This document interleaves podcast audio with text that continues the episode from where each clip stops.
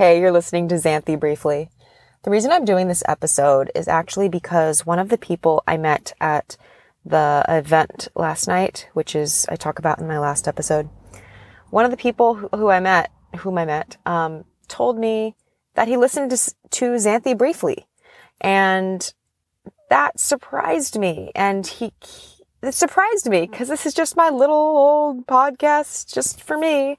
I never actually know who is listening because I don't promote it and, you know, I don't like really talk about it. And it's, it's just kind of a thing I do when I feel like talking about my life as an artist in LA, as an autistic, queer, introverted, like, you know, just me basically. Okay. It's a podcast about me. Let's just be real.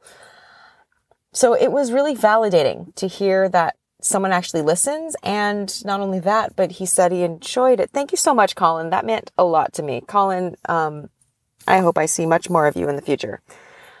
But what was I going to say? Um, wow, I ha- I totally had another thing to say. Anyway. Oh yeah, he said, um, oh, but you're not really doing that one anymore, right? And I was like, no, I'm still doing it. I just didn't know someone listened.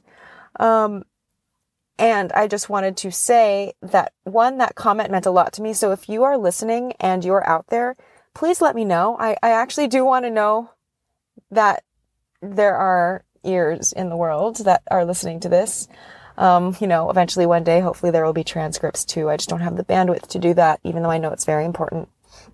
Um, and last but not least, I want to start doing a lot more of these. I want to pick them up. They're so easy for me to do because it's just lo-fi me talking into a mic. Honestly, usually I sit in this spot outside of Coffee Bean, um, parked in my car and it's just really easy.